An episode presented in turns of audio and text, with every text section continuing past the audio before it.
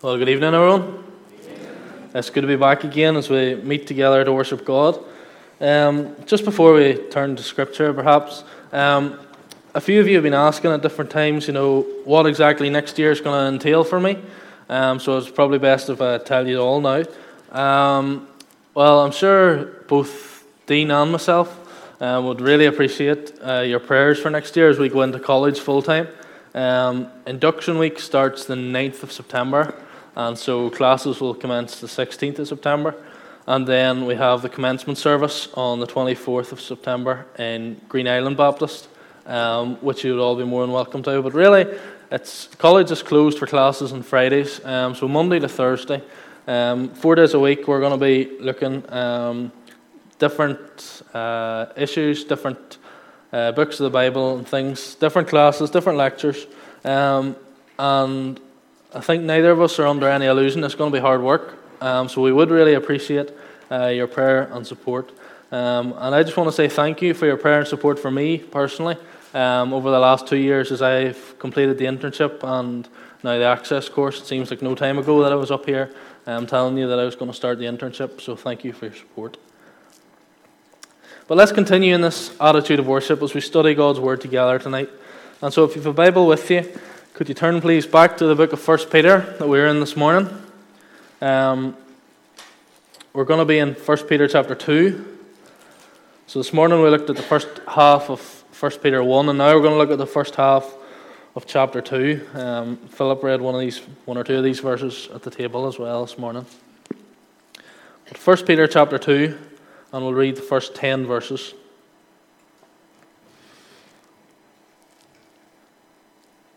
So put away all malice and all deceit and hypocrisy and envy and all slander. Like newborn infants, long for the pure spiritual milk, that by it you may grow up into salvation, if indeed you have tasted that the Lord is good. As you come to Him, a living stone, rejected by men, but in the sight of God, chosen and precious, you yourselves, like living stones, are being built up as a spiritual house, to be a holy priesthood to offer spiritual sacrifices acceptable to God through Jesus Christ. For it stands in Scripture Behold, I am laying in Zion a stone, a cornerstone chosen and precious, and whoever believes in him will not be put to shame. So the honor is for you who believe, but for those who do not believe, the stone that the builders rejected has become the cornerstone, and a stone of stumbling and a rock of offense. They stumble because they disobey the word as they were destined to do. But you are a chosen race, a royal priesthood, a holy nation, a people for his own possession, that you may proclaim the excellencies of him who called you out of darkness into his marvelous light. Once you were not a people, but now you are God's people. Once you had not received mercy but now you have received mercy. Amen. Uh, the first chapter that we looked at this morning, um, talked about the hope that we have as Christians. And then later in that chapter, uh, while we didn't look at it this morning, it talks about how we're called to be holy in the later verses of that chapter. This passage we've read tonight also tells us that we are to be holy. But it also tells us that Christ is the cornerstone, the foundation of our faith.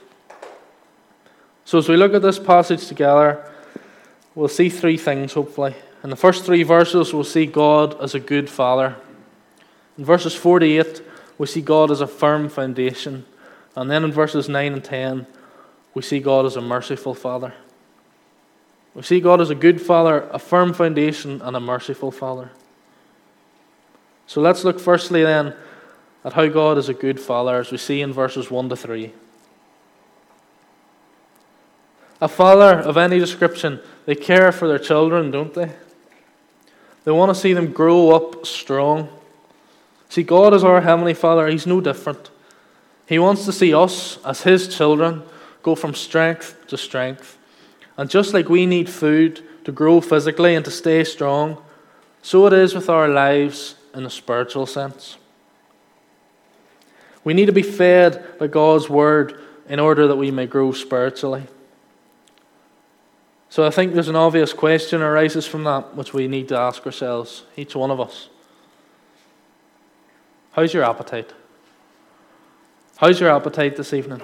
How's my appetite? Peter's likely referring in verse 3 to Psalm 34, verse 8, where it says, O taste and see that the Lord is good. As Christians here this evening, how is our appetite? Do we long, as newborn babies long for their physical food? They cry out for it. Do we cry out for our spiritual food?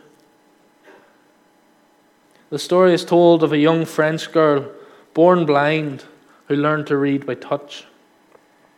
A friend gave her a braille copy of Mark's Gospel, which she read so often that her fingers became numb and insensitive. In an effort to regain her feeling, she cut the dead skin from the ends of her fingers. Tragically, this dead skin was replaced by even more insensitive scar tissue. She sobbingly gave the book a goodbye kiss, saying, Farewell, farewell, sweet word of my heavenly Father. And as she kissed that book, she discovered that her lips were even more sensitive than her fingers had been. And so she spent the rest of her life reading the greatest treasure that she had with her lips. What a challenge that should be to each of us the desire that this young girl had to read the Word of God. Do we have that same desire? She longed for her spiritual food, she craved it. And her lack of eyesight, that wasn't going to stop her. That wasn't going to stop her reading God's Word. She compromised. And then, when her fingertips became numb and insensitive, she found another way to read the Bible. She wasn't going to let anything stop her from getting her spiritual food. Are we as Christians like that? Or do we starve ourselves? Do we malnourish ourselves by going weeks and maybe even months without reading and meditating on God's Word? It's a challenge for each one of us, myself included. How much time alone do we spend with God? How much time alone do we spend with God? The God who gives us every single breath in a 24 hour day. A day that consists of 24 hours has 1,440 minutes, 86,400 seconds. How much of that time do we give back to God? Out of those 1,440 minutes, why do so many of us, if we're honest, why do we so often find it so, so difficult to give back even 15 of those minutes? 15 minutes just to spend a few moments reading His Word, thinking about it, and praying to Him. 15 minutes in that 24 hour day, it's only 1.04% of the total day. 1% of your day, even giving back 1% to God, and yet so many of us, if we're honest, struggle to do it. The reality is, we should be striving to spend as much time as possible immersed in God's Word. But why? If we're honest, to so many of us, myself included, we struggle to spend 15 minutes in it. 15 minutes in a day. He's a good father, and a good father has time for his children and wants to hear his children talk to him, and he wants to spend time with them. God is no different with us as Christians here this evening. He wants us to spend time with Him, to long to be fed by the spiritual food of His Word. He's a good Father, but I wonder is He your Father? Secondly, in verses 48, we see that God is a firm foundation. This passage describes us as being living stones. Look at what verse 5 says. Now, ultimately, Christ was rejected by men, and he was the ultimate chosen one. But we too, we're going to be rejected by men for following Christ. We can rest in the assurance, however, that we're precious in the sight of God. We're precious in the sight of God. And that ties in with what we looked at this morning when we were looking at the first chapter of this letter, where Peter describes us as being elect exiles. We're truly a privileged people. We're chosen by God. We're precious to Him. But what does He mean when He says we are living stones? Well, we are like living stones in the sense that as believers, we make up God's new temple, His spiritual house, as He, by the presence of His Holy Spirit, dwells within each one of us. In the Old Testament, the temple was seen to be the place where God dwelt. And that is why the picture of living stones is used here. The fact that we're living stones making up this house, it displays the house itself, it's growing. It's still growing. God's kingdom is advancing. This house is a special house for many reasons. One of those reasons is that it has Christ as the cornerstone. Christ is the cornerstone. For any builders here this evening, you don't need me to tell you what a cornerstone is or what the significance of it is. It's the stone, like the name suggests, laid down at the corner, where two walls meet, a stone that is absolutely integral to the structure of the building. This is where we see God as our firm foundation, as this passage describes God the Son as being the cornerstone. The second half of verse 7 quotes Psalm 118, verse 22, which says, The stone that the builders rejected has become the cornerstone. The builders, the psalmist is describing here, the builders, they're supposed to be the knowledgeable ones when it comes to building a structure of some sort. And yet, for some reason here, they've deemed this particular stone unfit for purpose. They say it's unfit for purpose, and yet this verse is pointing out They've got it all wrong. Isaiah tells us that Jesus was despised and rejected by men. He was rejected, and yet now we see he has become the cornerstone. For those of us who are Christians, he has become the foundation upon which our faith is built. The importance of a good foundation cannot be overemphasized. Ravi Zacharias, some of you will know him, um, he's a preacher. He goes around lecturing at some universities as well. He speaks of doing a lecture several years ago at the Ohio State University. As he was being driven to the lecture, they passed what was then the new Wexner Art Centre. The driver commented, This is a new art building for the university. It's a fascinating building designed in the postmodernist view of reality. And Zacharias went on to describe the fascinating building, and he said, The building, it has no pattern. Staircases lead to nothing, they go nowhere. Pillars support nothing. The architect designed the building to reflect the postmodernist view of life. It went nowhere and was mindless and senseless. Zacharias said, I turned to the man describing it and I asked, Did they do the same thing with the foundation? The man laughed and answered, You can't do that with a foundation. See, regardless of what was built on top, regardless of what the building was like, in this case it reflected postmodernism, and as a result, it had a strange and seemingly senseless design. Regardless of all of that, the foundation had to be firm. Regardless of what's happening in your life, regardless of all the stuff on top, is Christ your firm foundation? Are you building good works, high church attendance, all of that? Are you building all of that stuff on top of a weak foundation which ultimately will crumble and give way? Or is your foundation God and His Word? What's your foundation in life? What are you relying on to get to heaven? Remember, the Bible tells us clearly how many ways there are to heaven tells us clearly there's one way. John chapter 14, verse 6, a very well known verse. Jesus said, I am the way, the truth, and the life. No one comes to the Father except through me. Is He your foundation? Thirdly and finally, verses 9 and 10, we see God as a merciful Father. It is because of the mercy and the grace which He has shown us that we are able to call Him Father in the first place. It's because He shows us mercy in not giving us what we deserve, which is eternal punishment for our sin. Then He shows us grace by giving us what we don't deserve, which is forgiveness and acceptance into His family if we trust in Him. I didn't know what hymn Stephen was picking this evening. Um, I already had this illustration written down. Robert Robinson had been saved out of a life of sin through George Whitefield's ministry in England. Shortly after that, at the age of 23, Robinson wrote the hymn, which we sang tonight Come, thou fount of every blessing.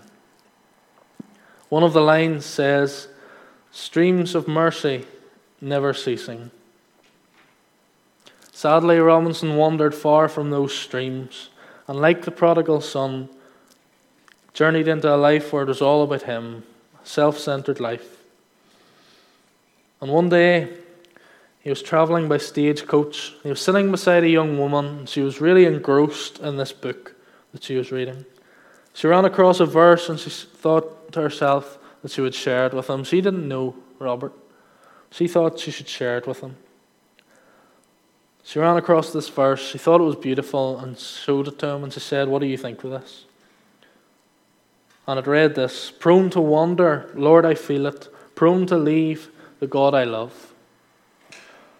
Bursting into tears, Robinson said, Madam, I am the poor, unhappy man who wrote that hymn many years ago. And I would give a thousand worlds if I could enjoy the feelings I had then. Although greatly surprised, she reassured him that the streams of mercy in this song still flowed. Mr. Robinson was deeply touched, and there he recommitted his life to the Lord. Those streams of mercy, they still flow for you and for me this evening. God is still a merciful Father. According to verse 9, we are a chosen race a royal priesthood, a holy nation. We, those of us who are Christians, we are special. We're chosen by God and loved by Him. Now, this is not something to be arrogant about. It's not something to be arrogant about. However, we should realize how privileged we are that we're chosen. God knew before the foundation of the world that I, Luke Keys, would be standing here at this very pulpit, in this very building, on the 4th of August 2019, a sinner saved by grace preaching in this very passage. God knew that before the world. He chose me before this world was made. And those of us who are Christians here this evening, surely that must fill your heart with joy. Not only that, it must fill us with a sense of urgency to go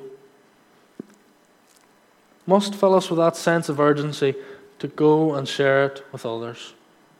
To those who haven't heard, to those who haven't yet believed. There's a common argument. Well, if God knows everything, and if God knows who's going to be saved and who isn't, then I don't need to do anything. I don't need to do anything. That's wrong. God chooses to use us in his plans. And surely we should want to be involved in leading others to Christ because surely there's no greater joy. You know what? CEF camp that I helped out at there. Um, there's a wee girl saved the first week at junior camp, and there's a young fella saved in um, myself and Matthew's quiet time group um, the second week. And to see the joy that that young fella had 15 years of age, he recognized how special a day it was for him. The night he got saved, um, some of the fellows in the dorm, his friendship group, they were all saved. And they had been praying for him, so for them it was a real encouragement. They seen how God answered prayer. But we were some of the leaders were standing outside the toilets talking, and um, a few of the lads from the dorm they came running past with this guy up on their shoulders. And he was running, or he, they were running down the corridor, and he was hand up in the air. It's a special day for me. I thought, wow, You know, that young man, he recognized how special a day it was. He was filled with that joy. Surely there's no greater joy than seeing someone come to Christ. John Stott writes The doctrine of predestination promotes humility, not arrogance, assurance, not apprehension, responsibility, not apathy, holiness, not complacency, and mission, not privilege. You see, this whole concept of God having chosen us, it's not an excuse for not evangelizing. Rather, it's a reason to go and do it. Question that is often asked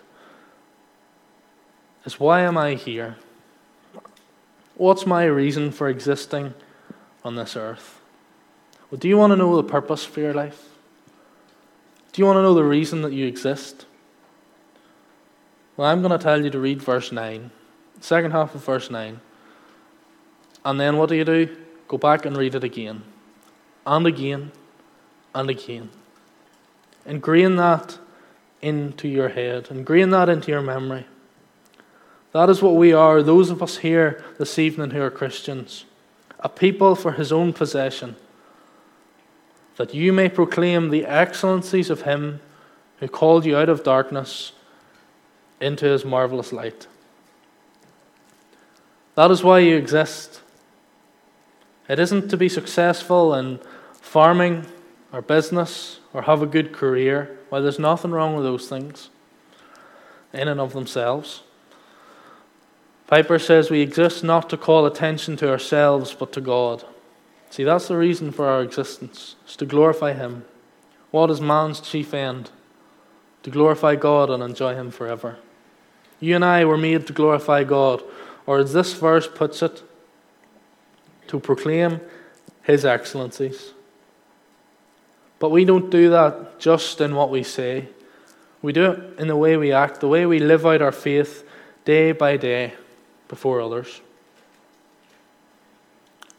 Research experts tell us we communicate only 7% using our words, 35% with our tone of voice, and 58% with our actions. See, actions truly do speak louder than words. Our actions matter. As a Christian here this evening, that's surely a challenge to us in our school, in our college, our university, workplace, in our homes, out on the street, wherever we are day to day, do we live out our faith? Are we that shining light representing Christ? Do people sit up and take notice and say, wow, there's something different about them? Because we have a good Father who is our firm foundation, but is also our merciful Father. But I ask the question again now that I asked earlier is he your father?